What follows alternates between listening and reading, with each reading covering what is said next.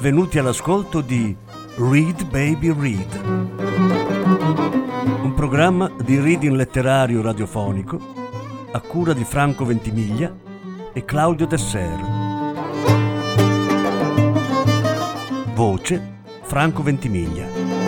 Regia Claudio Tesser.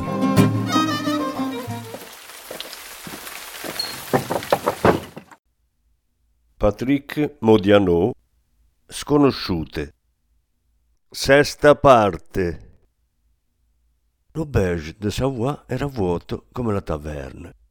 Il maître ci ha dato la carta. Io non avevo fame. Ero passata sovente davanti a quel ristorante, ogni volta che attraversavo Place Saint-François. E non avrei mai immaginato che una sera credevo che l'auberge de Savoie fosse riservato ai ricchi, quelli che abitavano nelle ville in cui lavoravamo mia zia e io. Hanno ordinato tutti e tre, anche Gael. Ero sbalordita dalla sua naturalezza. Ha scelto foie gras e ostriche. Voleva che io prendessi le stesse cose, ma mi davano la nausea. La Fon mi ha domandato se preferivo la carne. È molto pallida, ha detto Orsini. Deve nutrirsi. Mi guardava con gentilezza, ma chissà se ci potevo credere.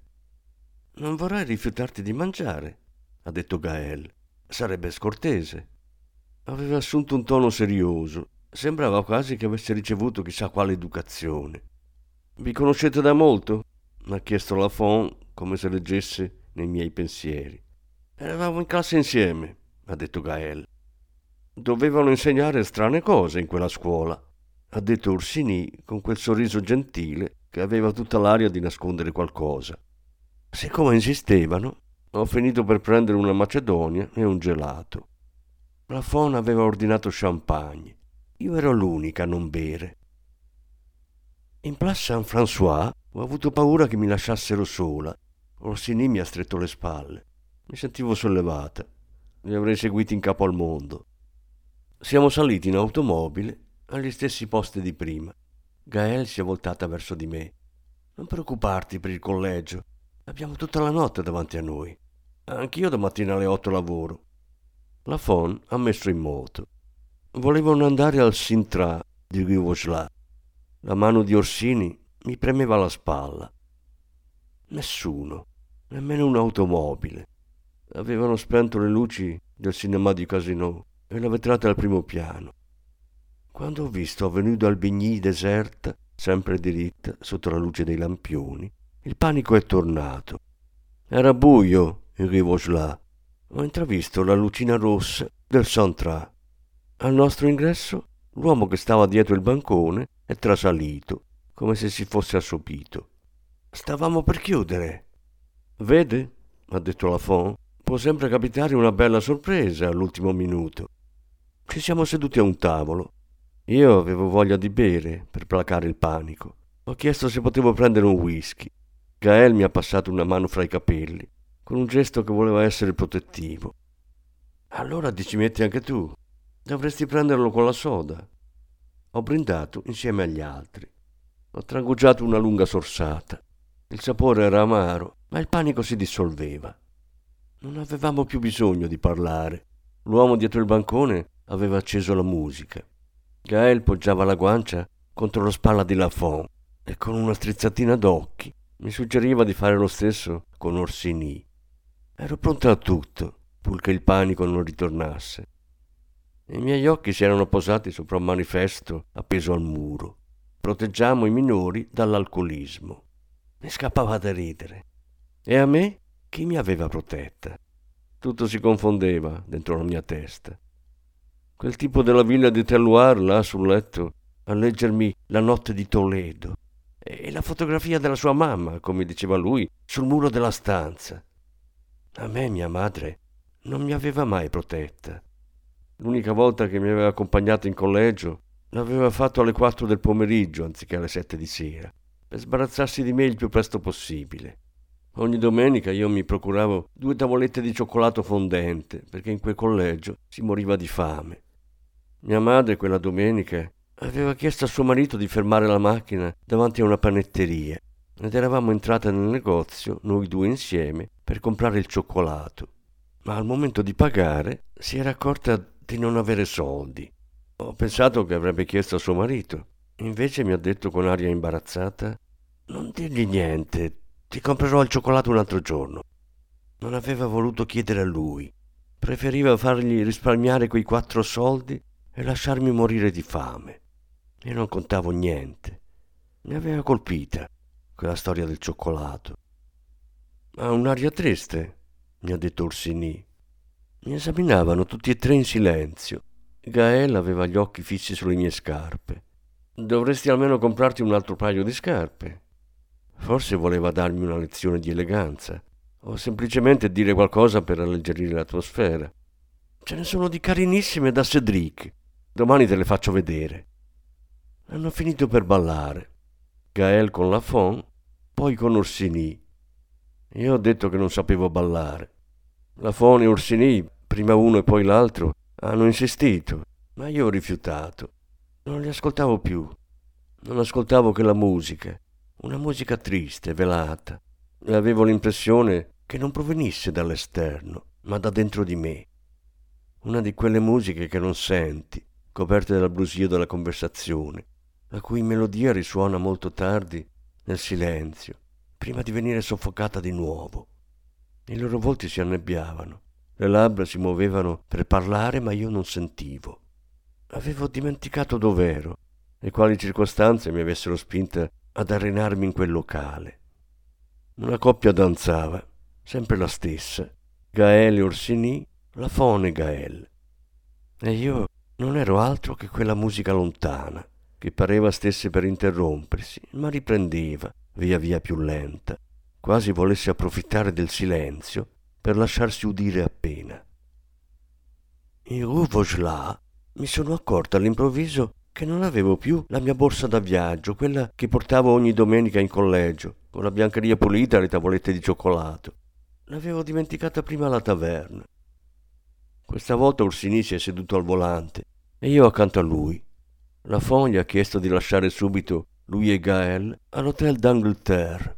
Poi io sarei andata con Orsini a prendere la borsa, sempre che la taverna non fosse chiusa. L'automobile si è fermata davanti all'Hotel d'Angleterre e Gael mi ha passato una mano fra i capelli. A dopo, vecchia mia. Procedeva, stretta al braccio di Lafont, lungo il vialetto di ghiaia che portava all'albergo. Vacillava appena. Orsini ha fatto inversione e siamo scesi per il Royal. La taverna stava per chiudere. Avevano già disposto le sedie sopra i tavoli e uno dei camerieri spazzava la sala alla luce di una sola lampada al neon. La mia sacca era lì, appoggiata su un tavolo. Allora ti riporto in collegio? mi ha chiesto Orsini. Mi dava del tu. L'automobile ha imboccato Avenue d'Albigny e mi sono detta che avrebbe seguito la strada deserta diritta sotto la luce dei lampioni per poi continuare il percorso abituale, quello della corriera la domenica sera. Ma arrivato all'altezza della prefettura, ha svoltato. E in quell'istante io ho avuto l'illusione che la mia vita avrebbe preso una nuova strada. Era finito per me il periodo in cui tutto è ancora in sospeso, in cui ci si trova al margine di tutto, un po' come in una sala d'attesa. Mi sembrava che l'automobile procedesse sempre più lentamente, mi pareva di sentire la musica di poco prima, mentre giravamo per le strade vuote. Si è fermato all'ingresso dell'Hotel Angleterre. Abbiamo percorso il vialetto di ghiaia fino al banco della reception, dove non c'era più nessuno. Ho salito la scala alle sue spalle. Al primo piano un corridoio, illuminato da una luce notturna. La chiave era rimasta attaccata alla porta. Mi ha lasciato entrare per prima la camera era grande e in penombra. Al fondo la porta socchiusa del bagno ritagliava un rettangolo di luce. Nell'angolo a sinistra Gael e Lafont erano distesi su un divano, ma li vedevo appena. Gael emetteva gemiti via via più forti. Orsini ha chiuso la porta a chiave dall'interno e mi ha guidata verso il letto, un letto con le sbarre di rame. Più tardi mi è parso sorpreso. Non ero nemmeno vergine, secondo lui.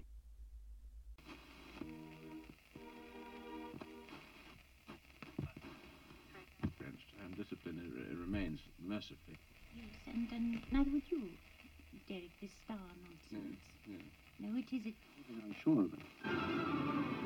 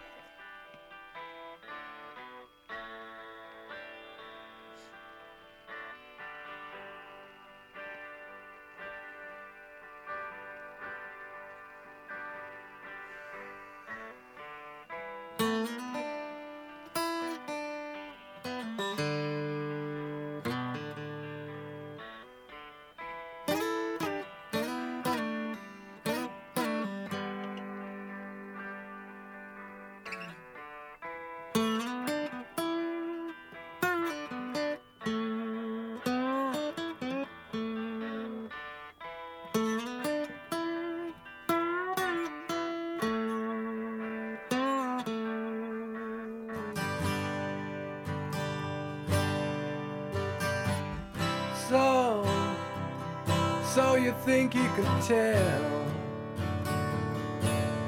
Heaven from hell, blue skies from pain. Can you tell a green field from a cold?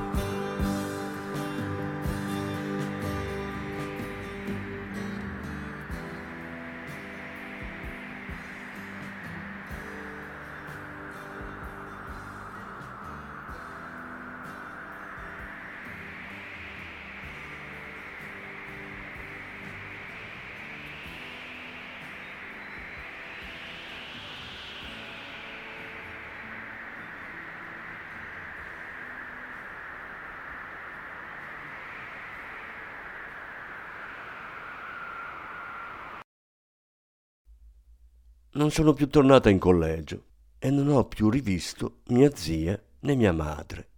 Per me non era una grande perdita. Tramite Bob Brun, il vecchio amico di mio padre, ho trovato un posto da cameriera in una sala da tè di Rue du Lac, sotto i portici. Nello stesso edificio della sala da tè mi hanno dato una cameretta all'ultimo piano.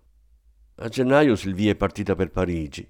Mi ha detto che andava a lavorare da suo zio a Vaugirard avrebbe fatto in modo che io la potessi raggiungere, come avevamo progettato da tanto tempo.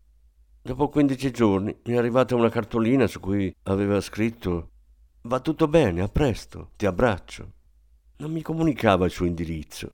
Il timbro postale di Parigi recava un nome, Rue de Renaud.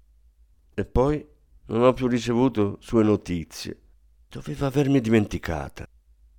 L'inverno è passato e le giornate erano monotone. Durante la settimana non c'erano molti clienti nella sala da tè. Venivano il sabato e la domenica, durante le vacanze di carnevale e di Pasqua. Io non indossavo più il grembiule nero del collegio con il bordino rosso sul colletto, ma un'altra uniforme, una gonna nera e un grembiulino di pizzo. Gli stessi gesti, le stesse parole ogni giorno. Non era più dormitorio, studio, refettorio, cappella. Era eclair al cioccolato, tè al latte, espresso, gelato pistacchio e fragola, amaretto. Ha ancora un po' di zucchero per piacere, signorina. La sera, dopo il lavoro, ero libera di camminare per le strade e di andare al cinema. Durante quei mesi d'inverno e primavera non ho visto quasi nessuno. Preferivo rimanere sola. Per quasi cinque anni in collegio avevo vissuto ininterrottamente assieme alle altre. Non un solo momento della giornata per stare da sola, nemmeno un'attività quotidiana che non svolgessimo in gruppo, mangiare, dormire, lavarsi. All'inizio ero stupita di avere una camera tutta per me e la notte mi svegliavo di soprassalto, pensando di essere sotto la luce azzurra del dormitorio. Dovevo accendere la lampada per rassicurarmi. No, era finita. Finalmente finita. Di sera, quando andavo a passeggio, potevo dirigermi verso il parco pubblico o in Champ de Mar, dalla parte di Avenue d'Albigny, i luoghi che attirano i turisti, con vista sul lago. Io facevo il cammino opposto, senza pensarci, i miei passi mi portavano sempre alla stazione. Di notte entravo nell'atrio della stazione e mi sedevo su una panchina lungo il binario da cui partiva il treno per Parigi. Mi convincevo che l'avrei preso e mi sarei lasciata alle spalle quanto era stata la mia vita fino a quel momento. Ma a differenza di Sylvie, una volta arrivata a Parigi, volevo fuggire ancora più lontano, in un paese dove non si parlasse francese, per tagliare i ponti definitivamente. Tornavo nella mia camera. Per strada, in Rue Royale, mi prendeva lo sconforto. Sarei rimasta invischiata sino alla fine in quella città e non avrei mai incontrato qualcuno che potesse trascinarmi altrove. E lo slancio che sentivo dentro di me, avevo paura che si affievolisse un giorno dopo l'altro.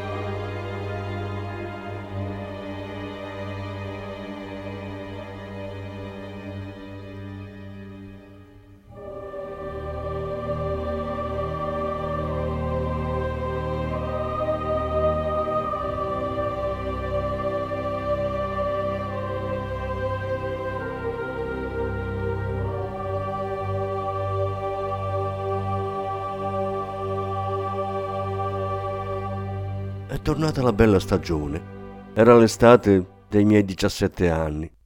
In giugno mi hanno avvertita che il mese dopo non avrebbero più potuto tenermi come cameriera. Allora mi sono presentata alla reception dell'Hotel Imperiale a nome di Bob Brun per parlare con il portiere.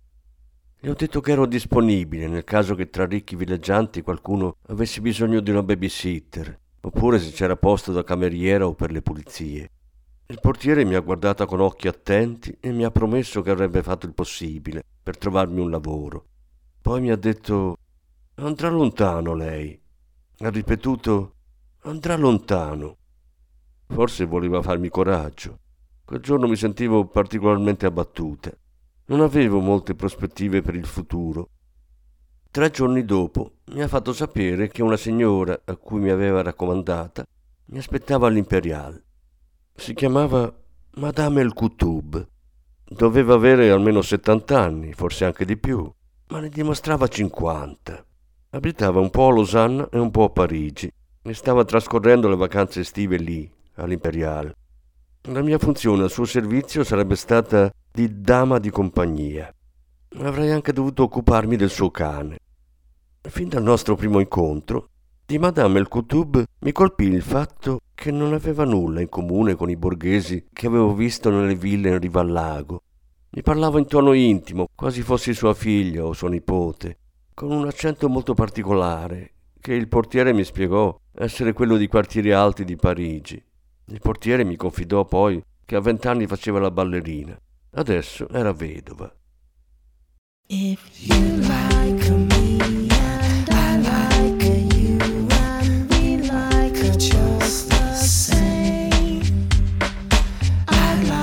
say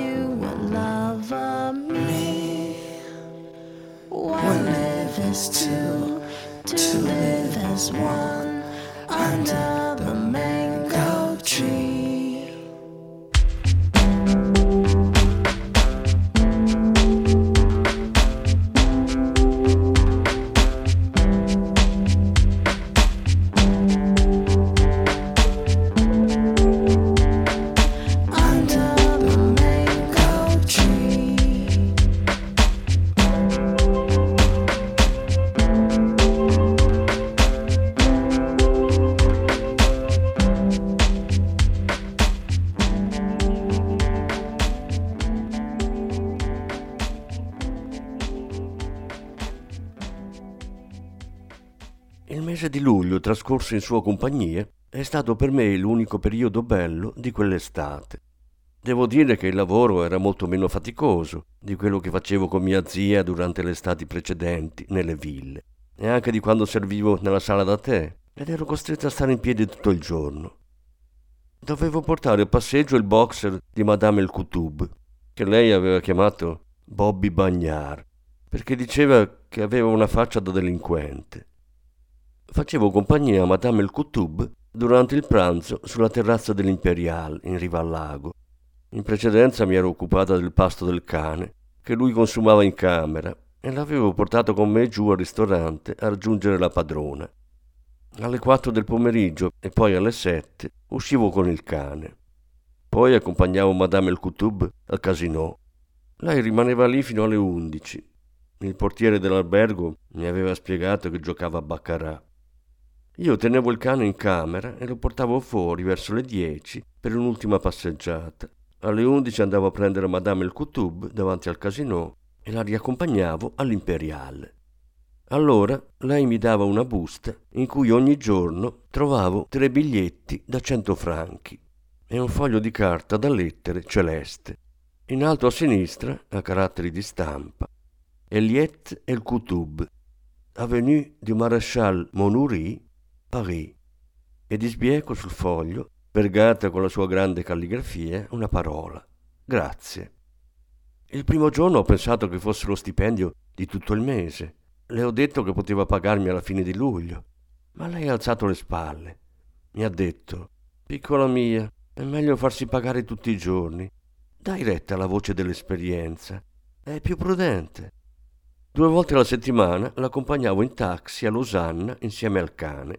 Lei abitava quasi sempre lì, all'Hotel Beau Rivage, e comunque aveva deciso a partire da quell'anno di stabilirvisi definitivamente. Dopo il soggiorno ad Annecy non avrebbe più varcato la frontiera. Mi aveva spiegato che la Francia e Parigi risvegliavano in lei troppi ricordi. Ma a Losanna, mi diceva, il tempo si era fermato, non si pensava più a niente. È a Losanna che vengono a finire i loro giorni le donne come me, che hanno vissuto molte vite.